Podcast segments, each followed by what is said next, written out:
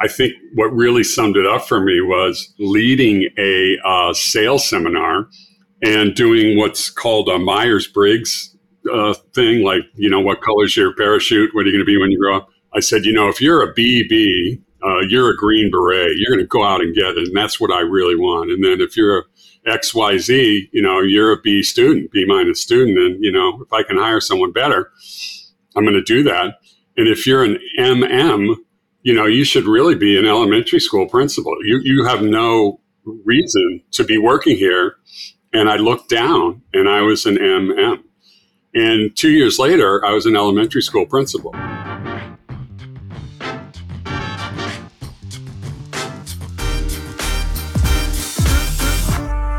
Hello and welcome to What's Next. My name is Joel. This is my show. I'm a filmmaker, a husband, I'm a father. Mostly, I am relentlessly unsatisfied with where I'm at. I'm constantly thinking about what to do next and what's the best use of my time and energy and potential. How do I, as a father, contribute to creating a world that I want to leave behind for my kids? It's actually kind of hard to do that it's it's hard to live that kind of life. And so that's what this show is about. I'm going to talk to those kinds of people, people who are living those kinds of lives, how they became who they are, the mistakes they made along the way, the things that they learned, how they make decisions, and hopefully learn some things about myself. Just getting this show off the ground for me was a was incredibly difficult. I would like to think of myself as a self-starter, but this has taken much longer than it needed to and continues to uh, just just be a battle. Even though i love it i even though it's something that i enjoy immensely interviewing people and thinking about sharing these conversations is exciting. But for whatever reason when it came time to do the little details it was just overwhelming and distract myself with anything whether it was the cell phone or doing the dishes or the laundry. But a year and a half later, after the initial intent to do this, making a million excuses, finally, here we are. Welcome to What's Next. I hope you like it. Today, on this first episode of What's Next, is a conversation with Pat McCabe. Pat is a one time cable sports television executive who was living what many would call the dream uh, but he gave it all up to become a headmaster at uh, grade school. He is now a co founder of a nonprofit organization called Ready to Succeed. And they are helping foster youth in LA and beyond. Very generous guy and generous with his time and his thoughts. And I, I just really enjoyed the conversation with him. And uh, I hope you do as well. Here's Pat McCabe.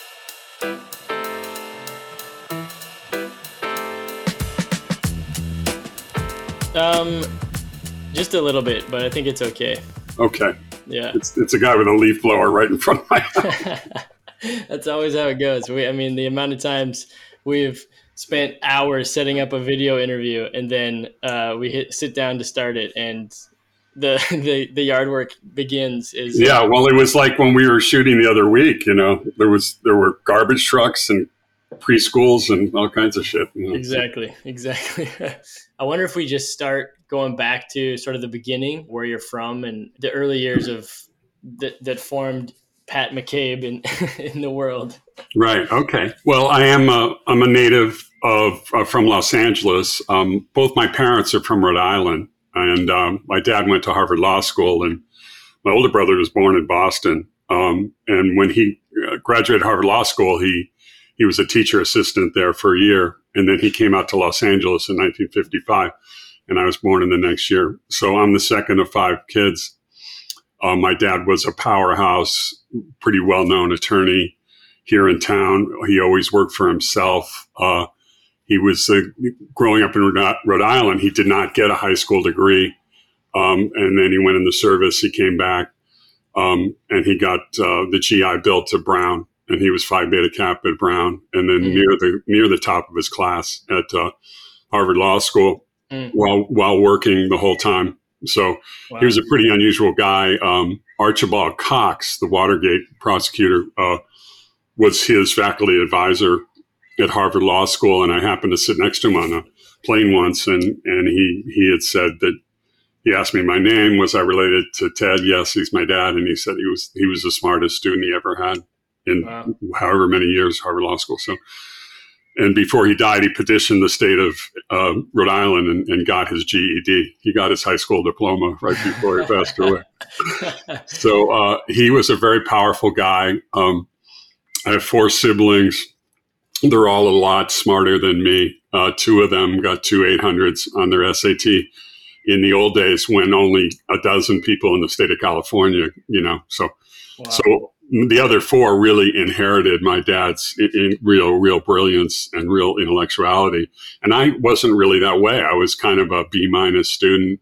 I was a big kid, so I got into sports very early, kind of a lifelong love of sports and participating. So uh, we all went to kind of Tony private schools. Uh, I played basketball in high school, and I really wanted to play in college. So I went to a little Division three school in Connecticut, which was just about the only school I got into. I think my coach knew the coach there or something, and uh, my high school coach uh, called Wesleyan University, and it, it really changed my life. I mean, mm. everybody there was like the valedictorian of the high school class, and uh, you know, it's a small school. We played Williams and Amherst and schools like that, but you know, really, really smart kids who were really turned on intellectually. Um, mm. so, kind of, that was a good environment for me and I really, really thought about being a teacher and a coach. My first job was coaching in a summer camp out here in Los Angeles, a basketball camp with with girl counselors, which was important to me at the time. Um, and just playing basketball all day with kids, I couldn't believe my good fortune that you could get paid for that. It was just so outrageous. Huh. But sort of where I went wrong, and, and I was a you know philosophy major, I think, as I recall. Like I don't remember much about it uh, you know, I, I, was really thinking about social work, being a teacher, being a coach. I mean, mm. you know, sports was everything to me. So I came back home after college, back to Los Angeles, and I didn't have anything going, and it was it was a rough summer, like it is for our foster kids, for example, who graduate college and have a hard time and ready to succeed. Yeah. And so I told my dad that I was going to move to New York, and it was October first. I was going to leave, and he said, "If you don't have a job by Halloween." you're going to have to come back here to LA because, you know, they, we had a big house. There were five kids. There was plenty of room. So I started working in New York on October 30th. So it was the first time I really had stepped away from my dad. Now, a lot of times you're motivated to do things in life because you haven't done them. If I had given it any thought, and I did, I got into Columbia graduate school in education. I, I could have gone right and got a master's in ed and and been a legitimate headmaster later on in my life instead of a, a you know phony one like I was for 12 years headmaster. Uh, when we'll get to that. So um, I did it really to get away for independence reasons and get away from my dad. And I was making seventeen thousand dollars in 1978. I worked at a textile company as a salesperson. I was just horrible, absolutely terrible salesperson. Um, but I did get to live in New York for several years, and my college roommates were there, and it was really, really fun but my career was completely stalled because I, I, knew I wasn't, I was, and I got a little homesick. I want to go back to Los Angeles, uh, which I did at about 25 with really nothing going then because I had this background in sales that I, that I really wasn't crazy about. And I really didn't know what I was going to do. So my 20s were, were really, really difficult for me. What, what was the sale? What were you doing sales in? Uh, textiles, okay. like uh, uniform fabrics. A huge company called Milliken. At one time, it was one of the largest family owned companies in the country. Okay. Uh, so I was in New York in the late 70s, but I just did it to live in New York. I mean, I didn't, I couldn't remember the style numbers. You know, I was a terrible presenter. I mean, it was just one of those things. like the, the real Pat McCabe didn't exactly come out in textile sales, you know? so I came home and my own two kids, I've told them, do not quit your job without a job. And that's exactly what I did. I quit my job in New York that I didn't like and was really unhappy with and came to Los Angeles thinking that maybe my dad could set me up in something. I really did. I was just completely lost. Mm-hmm. So it took a while. And then my real first job in TV was uh, as a production assistant at HBO. I worked for a senior producer there and I really loved it. I did it for three years and learned a lot about the cable TV business because HBO was, I think HBO started in 1975. So this is about 1980 or so. So HBO wasn't very old. There weren't that many employees. Yeah. But as you know, the production gig is very difficult. You work two months and you're off a month, and then you work four weeks and you're off six weeks. And uh, I really struggled with that. So my first real kind of job uh, where I was following what I really wanted to do was at an ad, ad agency out here in LA. I was 28 years old. It was a friend of my dad's. My dad was the guy's lawyer who, who owned it. So that did come true uh, in terms of getting help that way. Yeah. A little white privilege there. Um, and so I worked in an ad agency and I, I had developed this expertise in cable TV and, and cable TV, ESPN and USA and CNN was getting very, very popular. And I understood how the ad sales and ad buying part of it worked. So I got a tremendous uh, education um, at this ad agency, um, starting in a research department and becoming an account executive. So, so that allowed me to, when Sports Channel, which is part of Cablevision in New York, when I was 32 years old in 1988, they were looking for someone to open the office out here to sell the Chicago Bulls and the 35 teams we had on local cable all over the country from Los Angeles, and they chose me. So I was there 12 years. Um, in that time, we bought, in the 12 year period, we bought Madison Square Garden, Madison Square Garden Network, the Knicks, and the Rangers. And so I was the head of sales in Los Angeles for MSG. Okay. So I did that for 12 years. We talked a little bit about having the Bulls in Chicago. I think we had 35 teams on local cable all over the country San Francisco, Los Angeles, Miami, Philadelphia, Boston, New York. Uh, we had pro team, everything but NFL football, hockey, basketball, and baseball. And the Bulls were like a third of our revenue in the 90s. It was just an unbelievable phenomenon. So I spent a lot of time there. Um, but I wasn't crazy, uh, back, not crazy about selling. I was always a very good manager because I, I saw myself as a teacher and a coach. My favorite mm-hmm. thing was hiring some young person right out of college and, and, modeling and mentoring for them, which is what I do now with foster and homeless kids. So, yeah. So I think one thing I've always thought about in my career after doing that and then taking over a small school when I was 45 years old, I got pretty much bought out from Cablevision. I had a lot of the stock. Rupert Murdoch bought my company, Sports Channel um, and I was able to kind of walk away and do something else. But I always think about jobs being content and process. And when I was selling textiles, I didn't like the process because I didn't like selling, and I certainly didn't like the content because I didn't care about the 20, you know, 80 fabrics I was selling. No one didn't care about. it. Yeah. But uh, and then the next phase in advertising and in sports, sports and TV, just it was all about the content. I mean, the whole idea that you have 35 teams and you're trying to get advertisers interested in them. And you have to read the sports section for work. You have to be up on the teams and what's happening in the leagues and what's happening with the sponsors. And for a guy who's really into sports, there's nothing better in the world than reading the sports section for work. I mean, it doesn't yeah, get any yeah. better than that, you know? so I arrived at a place when I was 45 or so. I had some money. My wife was a pretty prominent uh, TV producer out here. She's now an executive coach we kind of both pivoted at the exact same time. I was really her first client. Um, I think what really summed it up for me was knowing that Fox was going to buy Sports Channel and leading a uh, sales seminar of all my guys, mostly guys, unfortunately, at the time, and doing what's called a Myers Briggs uh, thing, like, you know, yeah. what color's your parachute? What are you going to be when you grow up? Yeah, yeah. And I did it for all the sales guys. And and we were laughing and we was at a retreat or something. And I said, you know, if you're a BB, uh, you're a Green Beret, you're going to go out and get it. And that's what I really want. And then if you're a XYZ, you know, you're a B student, B minus student. And, you know, if I can hire someone better, I'm going to do that. And if you're an MM, you know, you should really be an elementary school principal. You, you have no reason to be working here. And I looked down and I was an MM so I'm speaking to all these people, and everyone's laughing and everything. Yeah, I am him, right? And I look down, and two years later, I was an elementary school principal. Wow. So somehow, some way, I knew that I would become a teacher and a coach.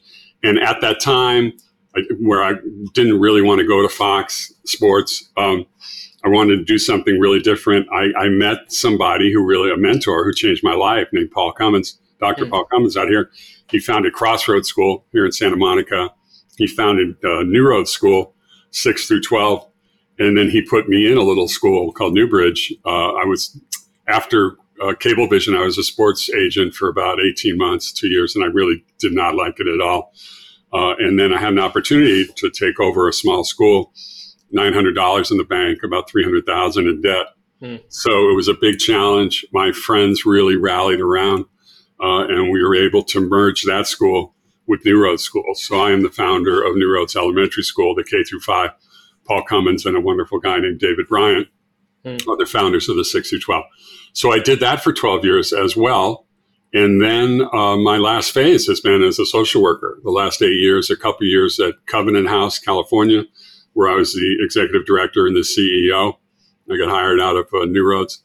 And then with the, my incomparable partner, Rami Lasali, almost six years now at Ready to Succeed, working with foster and, and homeless kids, most of whom are in college, some of whom you met recently. Yeah. Um, so, three kind of major things a 23 year business career that I really regret when I could have been a teacher and a coach that whole time. But the sports kind of overrode the whole thing, the content. Again, if it was uh, 23 years of, of geology, you know, would have been a real disaster. It was only half a disaster because the content was great and the process was terrible. Huh. So 23 years there, 12 years as a headmaster, uh, really found out that schools, especially private schools, can be as political as IBM. Right. Uh, I really, it was time for me to go. 12 years was enough. But when it was really cooking, and you're with the little kids. And I taught and coached in the high school. I started coaching girls basketball, the varsity. Um, so I was with the little kids all day. I, co- I, I, coached and taught the big kids in the high school. If it really works, there's nothing like being a teacher and a coach. There, mm. There's nothing like being in a school. The, the teachers are so brilliant at what they do.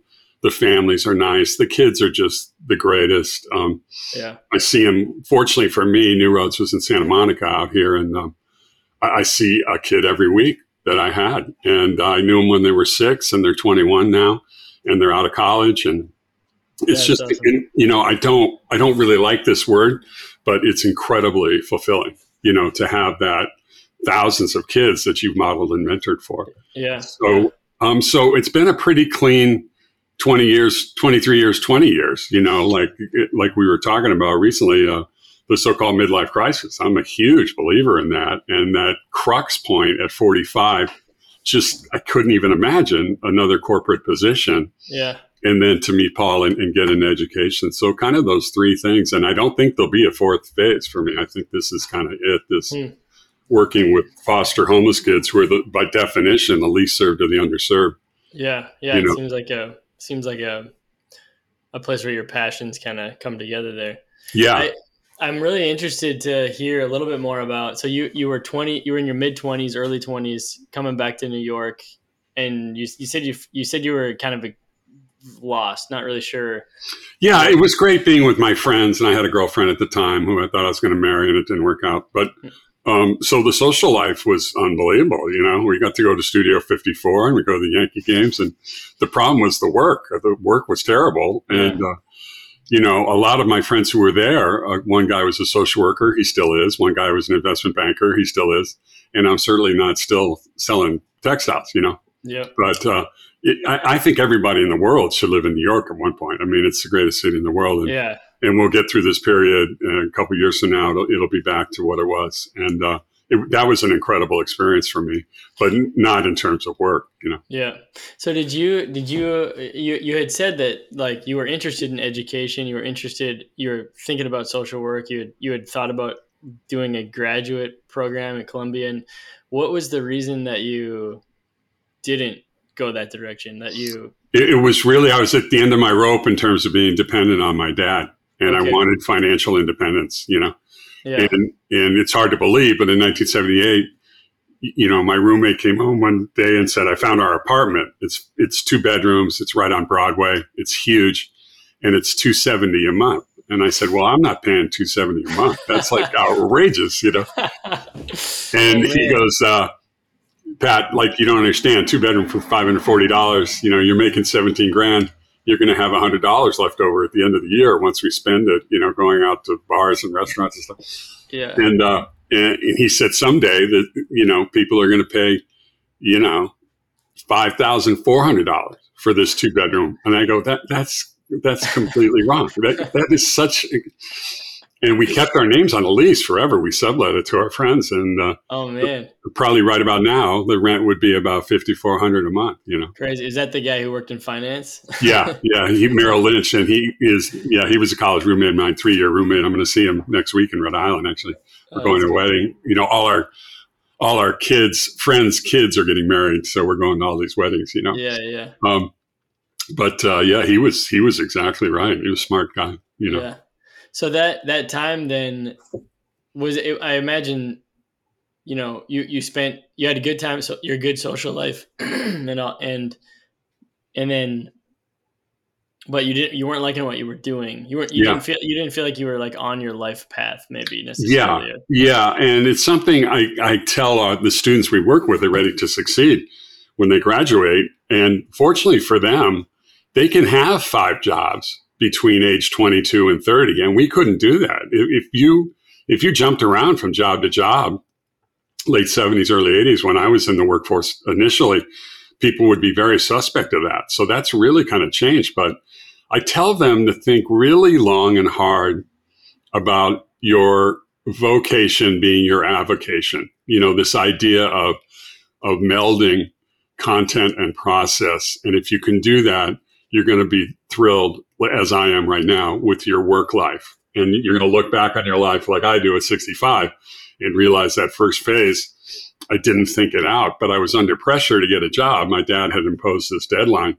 And I just took the first person, first job that would take me, you know. So Mhm. I didn't give it any thought. But I, and I don't like this word either, but the whole idea of authenticity, about really thinking about what you're about, what your interests are, and then applying that to the workplace. Most 22 year olds just do not do that. You know, the, the average 22 year old like me would take a job for 20 grand over a job that paid 16 grand, even if the 16 grand job was something you were really interested in, you know? Yeah, yeah. So, um, I, I can't emphasize that enough with our kids that it's never too early to start thinking about authentic self, where you are in the world, what your interests are, and how you apply that to the workplace. You know, Yeah, yeah, No, that's really cool. The, and and uh, yeah, I mean the, the hindsight of the 23 years of being able to look back and you, I mean, you you said there's some regret there of the in the corporate world, you know, of doing that instead of pursuing education or teaching. Um, do you, is that is that like really genuine? You feel that regret, or yeah, yeah. I mean, my first day at Milliken and Company in 19, October 30th, 1978, um, I knew it was the wrong thing, you know, and, and I became a senior VP and I knew it was the wrong thing for me. And, and you're going to games and you're eating and drinking too much. You're entertaining clients. And I knew that wasn't healthy for me. So I had a, I had a sense the whole time that, and you know, when, when you're in that position, what do you do? Well, you, you coach every single weekend. Um, Hmm. I, I have two kids and I've coached them a combined 25 times and I've coached 25 other teams.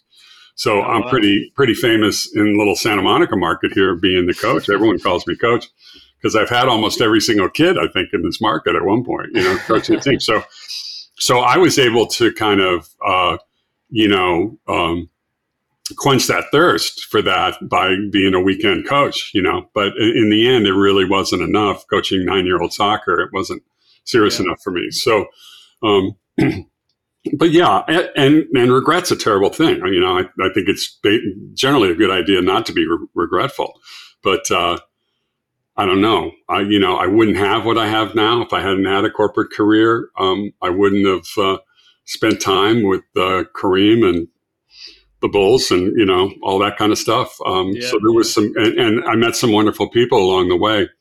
But the corporate ethic, you know, the uh, turn around so I can stab you in the front type thing was just not for me, man. You know, I just when I when I could have been coaching nine year olds and, and I'm dealing with some really really awful awful people. You know, yeah, yeah. so uh, it's kind of unavoidable. That's just the nature of the capitalist beast. Yeah, that is the. I mean, I feel like that's such a difficult thing that so many people, myself included, kind of struggle with. Is that the you got to pay the bills. You got to get ahead somehow, you know, yeah. financially. And oftentimes the the passions or whatever that don't don't quite pay what you need in order to get ahead. Yeah, you got to be willing to sacrifice. I think um, one thing was really interesting because I was like king of the midlife crisis. You know, people would call me out of the blue and say, "Can I come talk to you?"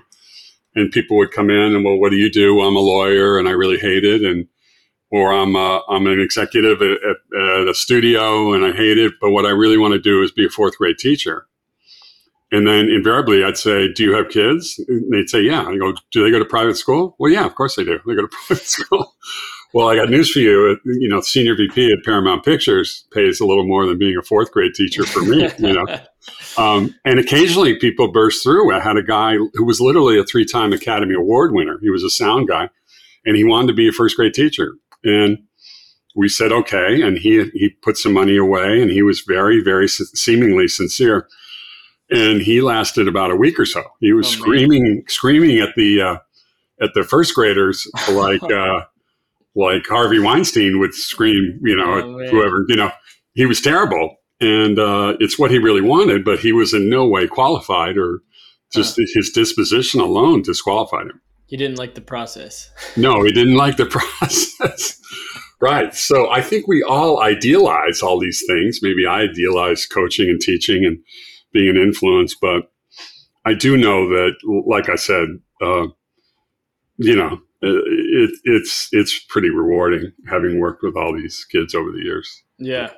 But uh, but and then in a private school that I founded, I got pushed out politically. You know, um, mm where uh, where the, the board kind of came after me on some things, and I sided with the wrong people, and uh, and I I was shown the door. You know, oh, wow. Well, I wasn't fired, but I knew that it wasn't a good situation. I had to leave. You know, so yeah, yeah. Um, and the same at, at uh, struggled at Covenant House. The, the, staff I inherited is no longer there. Um, it was a very very difficult situation. So you can be in these homeless shelters and private schools. Oh, that must be fabulous, and it must all be like pink pillows and dreams. And and when it's like as political as IBM, like I say, you know. Yeah, yeah.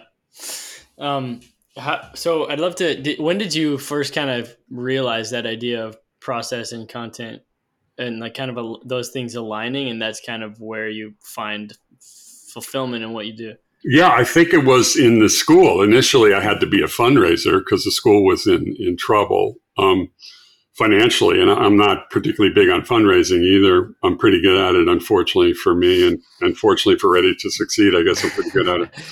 Um, would rather not do it. Um, What really aligned was when I became head of a, a small school, and it was a very difficult situation. Like it was borderline going to close. The IRS was going to close it down.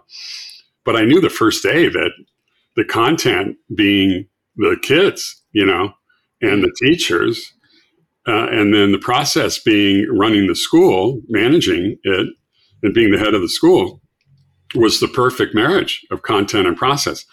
Going back to my corporate career, I, again, fortunate to be in sports, great content, just didn't like the process. So if you, you know, I tell the kids now, the foster homeless kids we work with, if you can marry the two, man, it, it's going to be good. And, and I was 45 years old.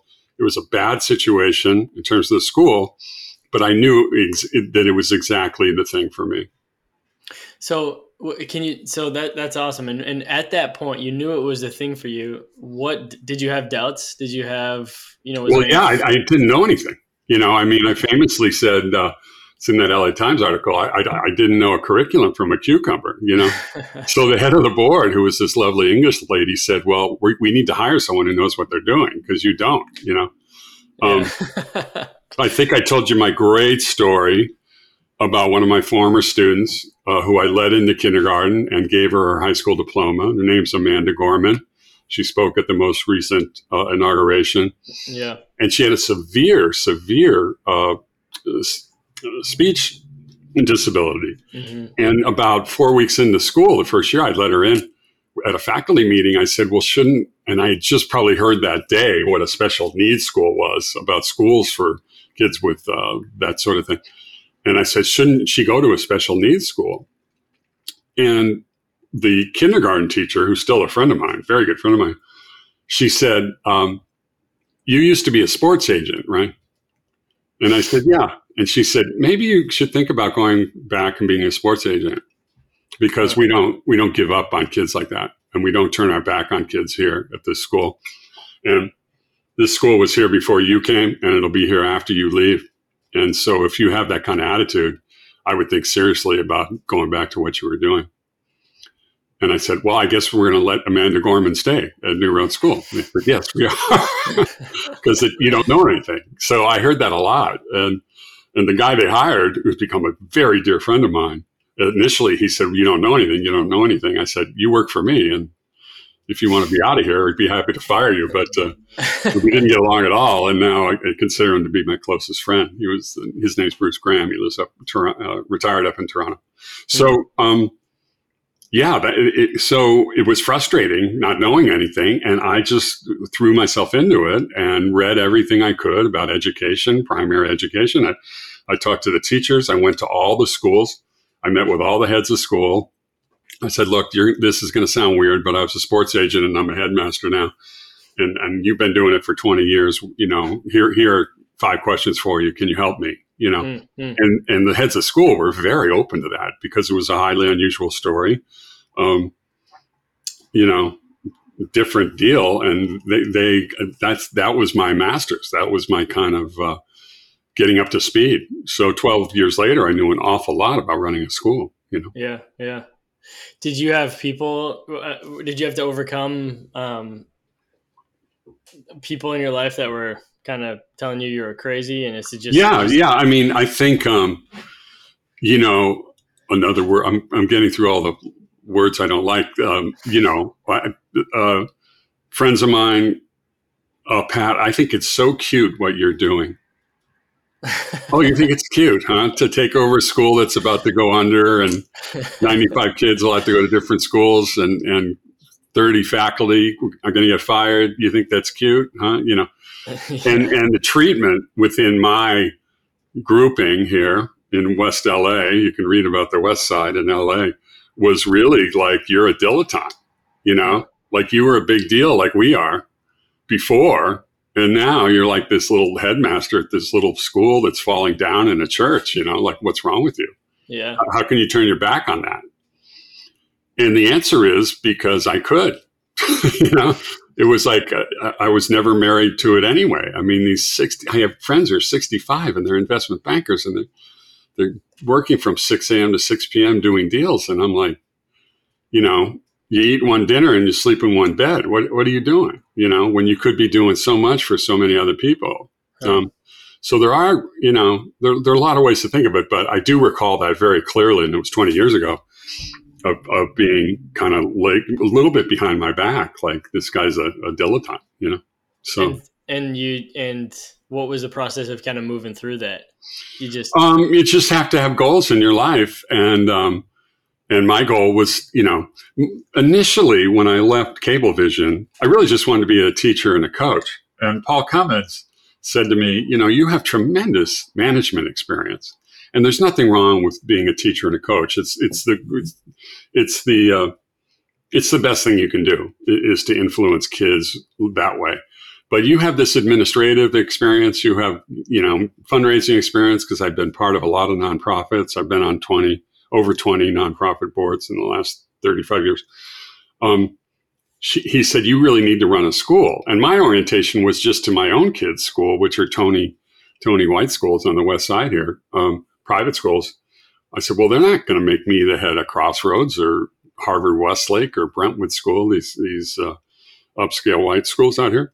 He said, yeah. Well, there are a lot of schools that need help, Pat, if you open your eyes a little bit. Here's one, for example. And then that day, after having breakfast with him, I interviewed with the board at the school, and they hired me. Oh wow! So that so, was it was quick. Yeah, I mean, it was at ten o'clock. We were having a coffee, and Paul Cummins said, "Well, is your resume up to date?" I said, "Well, man, like I'm a master of the universe. I don't have a resume. You know, that's for like people who work for me." And he goes, "Well, I put some together because the board meeting's at one o'clock, and I'm recommending you to the board of this school that's about to go under, and get all your friends together and get the money together, and you know, we'll see if it can eventually become New Roads Lower School, which is exactly what happened two years later. So, so I didn't, and then they chose me, and I was like, then it was like I went back to the people that were really important in my life. Like, is is this crazy? And everyone said, yes, it, it's nuts. What you're doing is insane. But if you don't do it, three different people who I really respect said the same thing. They said, if you don't do it, and if you don't seize this opportunity, you'll regret it the rest of your life.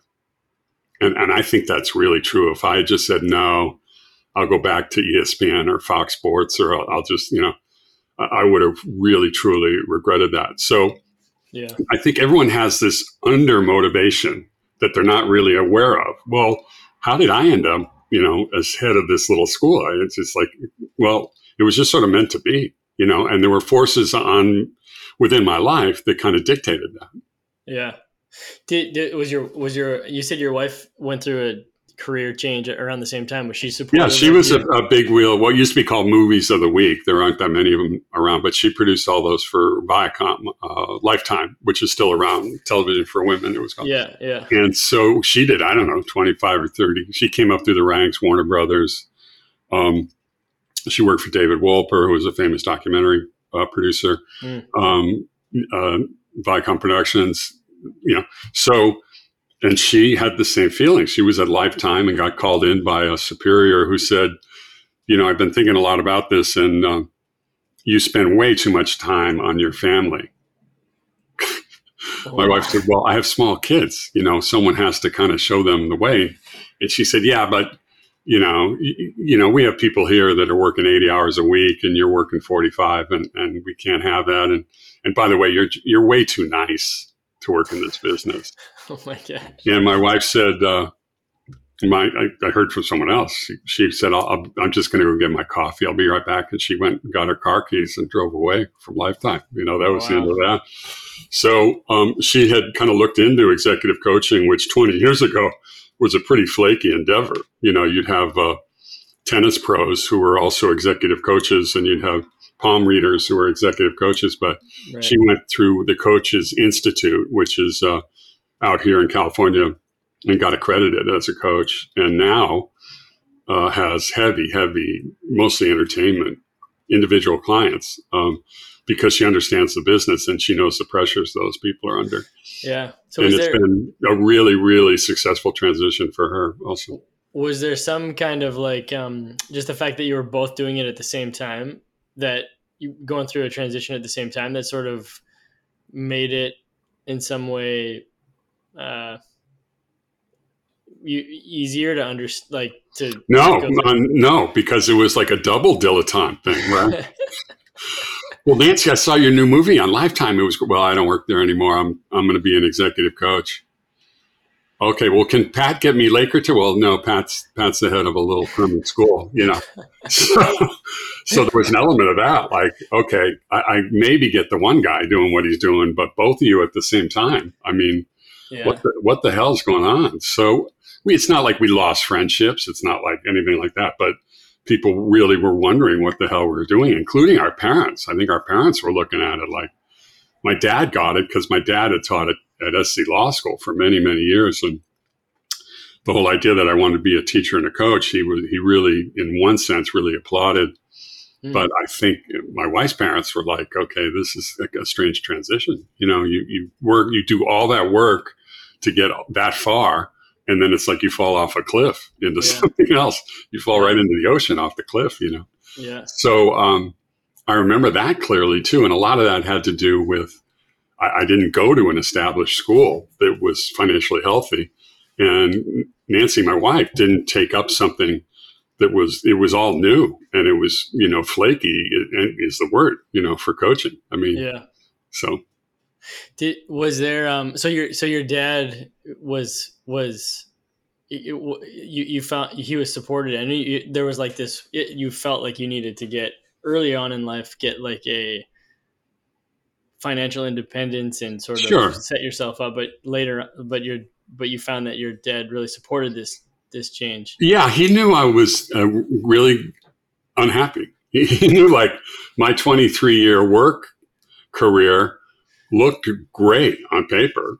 Senior vice president, expense account, play golf with famous athletes, all that stuff. Yeah, But he knew it, it didn't make me happy. So, and he knew that the lifelong goal, like anyone parent knows, the lifelong goal of the adolescent is to separate from the parents. And Yeah, yeah. you'll find out later with your kids, maybe uh, yeah. it's called being a teenager uh, when they literally hate you. And then you think back to when they were a week old and you were holding them and you couldn't love anything more than that. yeah. And then everyone hates each other when they're teenagers, you know? so, uh, so I think he, he was a really smart guy and he understood that too. Um, and then my mom was very much behind whatever was best for me. And if the big house couldn't afford it, couldn't do this, couldn't do that, it was like, that's the way it goes. You know, Yeah, you, yeah. got to make yourself happy. So so how did so so 23 years of that career uh did, did how did how did you keep doing it? Like when you were like mid like well, it, you- it, paid, it paid a lot. At one point, you know, yeah. pretty early on for me, it paid a lot of money. Did did you feel though throughout it w- were there were there ebbs and flows to it where you're like, "Oh yeah, I, I can I can if I just approach it this way, I'll be fine. I'll just keep doing it. It's worth it. I'll keep doing it." Or was it like just this thing in the back of your head that you were like, "Yeah, I, I don't really love doing this, but it's not that big of a deal. This is just this is a job." Yeah, I mean, when you're in the Bulls locker room after they win the NBA, that's part of your job, right? Yeah. And then, you know, the kid who you just knew wouldn't work out and you had to fire him, that was part of the job too. So, Yeah. um, yeah, and and I think people, you know, there's ego in life and in in in, in occupations and careers. You know, they're like you go to a party and you're working sports and you're hanging around with you know these guys and everyone wants to know about that. You know, but what was really interesting to me, and that was part of it, I wasn't going to give that up easily. yeah. And if I hadn't kind of had a financial event, I kind of wonder where I'd be if I had to go to Fox or Mm. had to do whatever I was going to do. Um, yeah, so it, it cuts both ways. But then you're head of a private school on the West Side, and everyone wants to talk about their kids in private school and how they get in and all this stuff. And you're a bigger celebrity, even like a little crummy school. You're you're a bigger celebrity as the head of a school than you are as a sports agent. I mean, it's it's uncanny. It's unbelievable, really. But uh, I think there is ego to it, and, and if I had been an accountant, it would have been easier to walk away from than giving up my Laker seats. You know. Yeah, yeah, sure, sure. If you hadn't, you know, taken the risk, made it made the made a change and done something different, uh, kind of followed your followed your passion to see where it would go. What where do you think you'd be right now? uh, you know, kind of a mid to upper level manager in media or an ad agency or something like that. Um, you know, there are people that live their whole lives, which is profound to me, doing something they're not crazy about. And uh, it's almost always, always about material reward. And Yeah, you get it, you get into, you know, uh, the, the, the rat on the thing, uh, you know, it, it, you know, it's a treadmill and, and I'm looking around at the houses in my neighborhood. There's some nice houses in this neighborhood in Santa Monica. And I'm sure some guy became a lawyer and now he's got two kids in college and that's pretty expensive. You'll find out two, two kids in college. Uh, yeah, you know, and you just get on this treadmill and you just don't think to get off, you know. So I would have had by now a 43 year career, most in sales and media, you know, that would have been my thing. And, but the championship 11, 11 year old soccer team would have been my crowning glory, It would have been my, my biggest accomplishment, you know. Uh, and I got into it one time at Cablevision. They were having like a director's something meeting. And I called the head of the company. I said, I can't come this weekend. He goes, Why? And I said, Because my 12 year old girl's in a major championship game, soccer, and I, I'm, I coach the team and I can't miss the game. yeah, And he said, I got to tell you, you're the first person to ever call me and tell me something like that because people like you would just get on a plane and come out here to New York for this meeting on all day meeting on Saturday. And I said, Well, I don't really care what the consequences are because I'm not missing this game. And this guy said, Okay. But if anyone asks, you've been sick all week and you were too sick to travel. Oh, man. Because he didn't want to make the exemption, you know? And I said, Well, what do you mean? He said, Well, you know, I can hear it in your voice. You've been sick all week. And, you know, I'm, I'm letting you uh, slide on this one, you know? Like, meaning if you tell anybody, you're fired, you know? Yeah. Like, I got to coach a little girls game and I'm missing the big yearly annual meeting, you know? So we kind of laughed about it but uh, you know, I went to work the next Monday, and I my job was still there. So yeah, yeah. So, So yeah. Anyway, so is that the the is that like the culture of corporate and stuff? Is that part of the process that you did not like? yeah. I, I mean, no one likes that. I mean, you know, out here, it, it, it, these bullies from the movie business, you know, Harvey Weinstein and uh, you know all these guys who are in trouble now. Everyone knew they were like that. Yeah. everyone knew he was a bully and an awful person, treated people horribly. So that's it's phony and, and it's a lie. And and the court there are parts of the corporate life that are good. People get ahead, they make money, they provide for their families. There are all these good things that happen. But at the same time, that kind of especially in, in high high profile media, uh, these are some of the worst people in the world. I mean, uh, you know, um, and that's just inherent in the whole thing, you know. And uh, everyone knows it. Anyone who can read knows that it's a terrible situation in a lot of these companies, and like a lot of these phony technology companies. And well, this is all about improving the world and connecting on Facebook. Uh, you know, it's all bullshit, you know, and they know it. They know that. Yeah, yeah. So if uh, if you were to start over, like say you're back your early twenties again, and you were going to do it all again, what would what would you do today? What would you sort of repeat? What would you do differently? Um, I, I think it, it goes back to this authenticity. I, I stupidly could, could have had the master's in ed um, at from Columbia. You come out of that and you get you're a teacher and a coach at whatever level you are for 10 or 15 or 20 years. And then if you're a leader, which I am, I've been the captain of every team I've ever been on. I, you know, I do, I do know about myself that I have leadership qualities. yeah, So I would be at this point a retired headmaster, much like I am now, having to, taken a pretty circuitous uh, route to it, you know. yeah, But uh, I, I think just the traditional educator thing, and I did find out that you know it wasn't all Mr. Chips, you know, this whole thing of uh, fundraising and fighting and you know conflict and all that stuff yeah, but I definitely would have just had that 40 year career working with individual kids. Um, you know, and, and I, and I have about half of that. 'Cause I, did it for 12 years as head of a school. And, and, and, you know, and when a foster kid calls you on a Father's Day, I mean, you know, uh, uh, the greatest investment banker in the world doesn't have that yeah, you know when you work with the the the, the, the benefits and the sidelights of working with individual kids is, is profound. So yeah I, i'd be the former head of school at a school out here and uh, a legitimate school a real school. Instead of the, the the freak show i sort of inherited there. And i think if people were honest and really thought about it, it's depressing to think about. Uh, there, there might be a cpa over here in century city that's really thinking about jumping out of that window because he's been a CPA for 40 years and he always hated it, you know? yeah, So that's one extreme. And then it's the guy who's rational and says, okay, I'm married. I live in a nice house. My kids are nice kids and they, they're educated and they're on their own now. And I've really accomplished something. I've provided for my family to the point where I have uh, um, offspring that, that are independent and, and have their own lives and they have wives and kids or spouses, whatever it is. Um, so yeah, it, it- and again, does it border on regret? Yeah. Is it real regret? Probably not. You know, yeah, yeah, it's just if I really thought about it, it would just mean that I would have worked with twice as many kids. That's what it means. Because yeah, I I've been working with these students for 20 years now, and that's a long time. You know, yeah, um, yeah.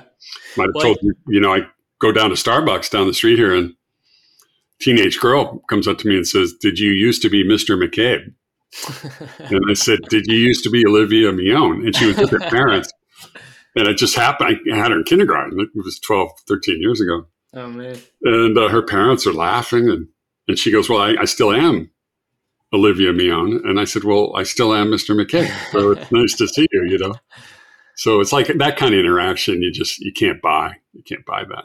Your your thought on process, you know, process versus content, and or that both both of those aligning. I, um, do you have any thoughts on how you determine whether it's worth trying to change the process so that it's something that you like, or whether it's worth changing your environment to go to somewhere where a process is? Yeah, well, maybe selling textiles and selling the Chicago Bulls are two different things, right? Yeah. So I certainly wasn't going to get very far textile, but yeah, I had right, some right. real success selling the Chicago Bulls. Now, could anybody who basic who could speak and talk sell the Chicago Bulls in the '90s? Yes, but it happened to be me. You know, fortunately, it was for me.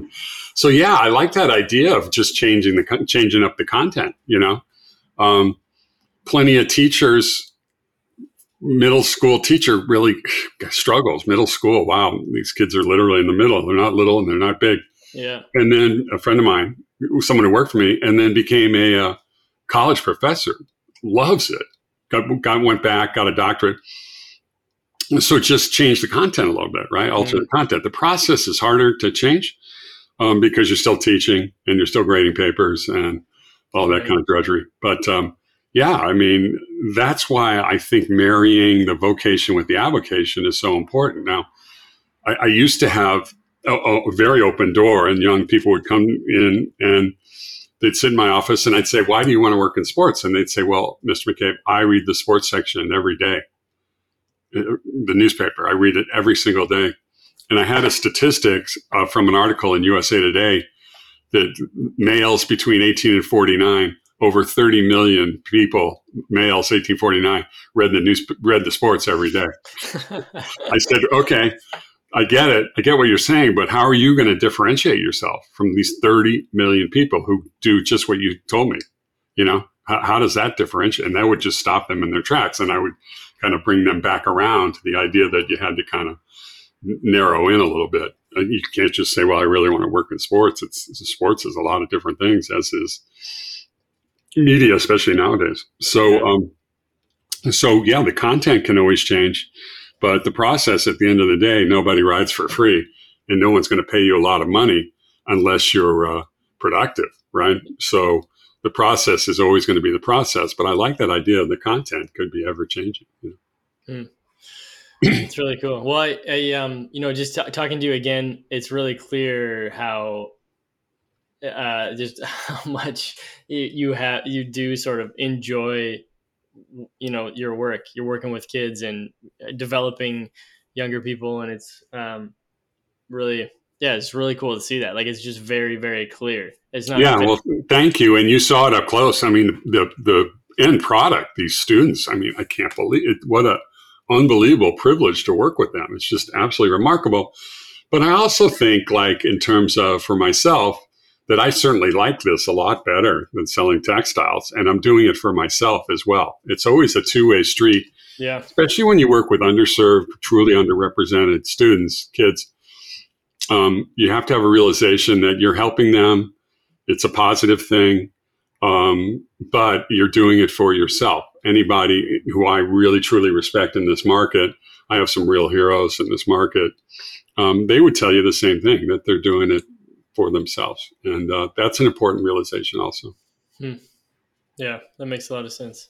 It's never too late. You know, everyone gets in a rut with work and everyone gets kind of weighed down with details and all that kind of stuff. And uh, it's good to kind of, you know, take a side street. You know, it's good.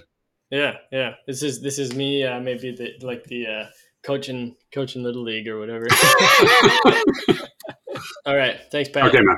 Have a good day. See you soon. Bye.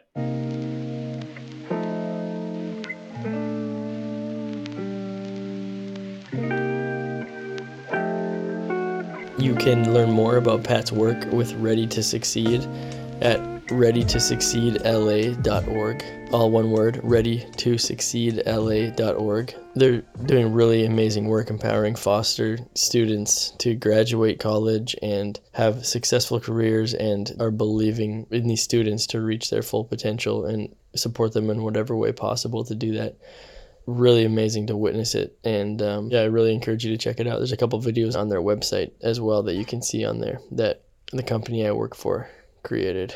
As I'm editing these conversations, I'm learning a lot about myself as an interviewer.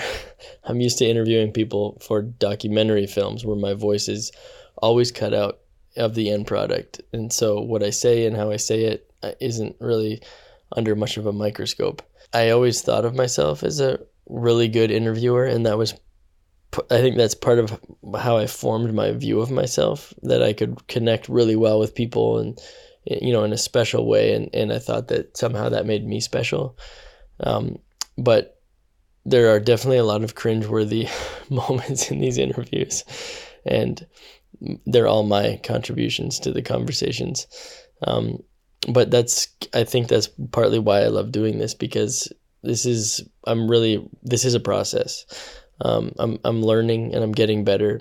It's painful and it's quite humbling, but um, they get that's what's necessary for growth. I feel like I should be I should know that intuitively by now, but for whatever reason I don't. Um, it's not intuitive, and that's partly why I wanted to quit a million times. I, I want to learn it through this process that failure is progress rather than than some judgment on who I am it's not failure isn't shame. It's it's you know growth is hard, but that that's what I want.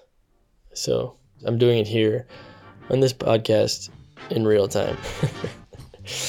All right, that is it for this week. See you next week.